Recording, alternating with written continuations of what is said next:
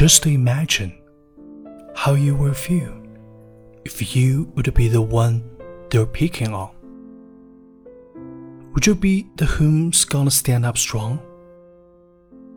Honestly, would you let a slide break down and cry?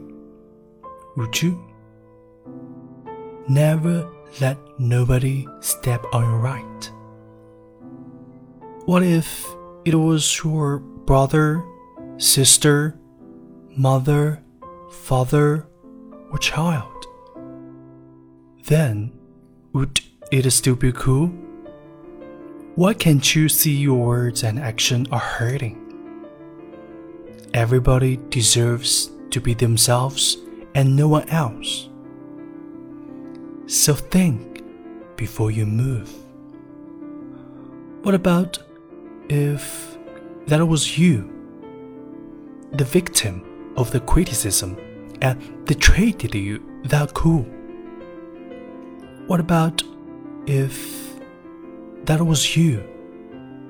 That would be bullet. How would you feel if they were doing it to you?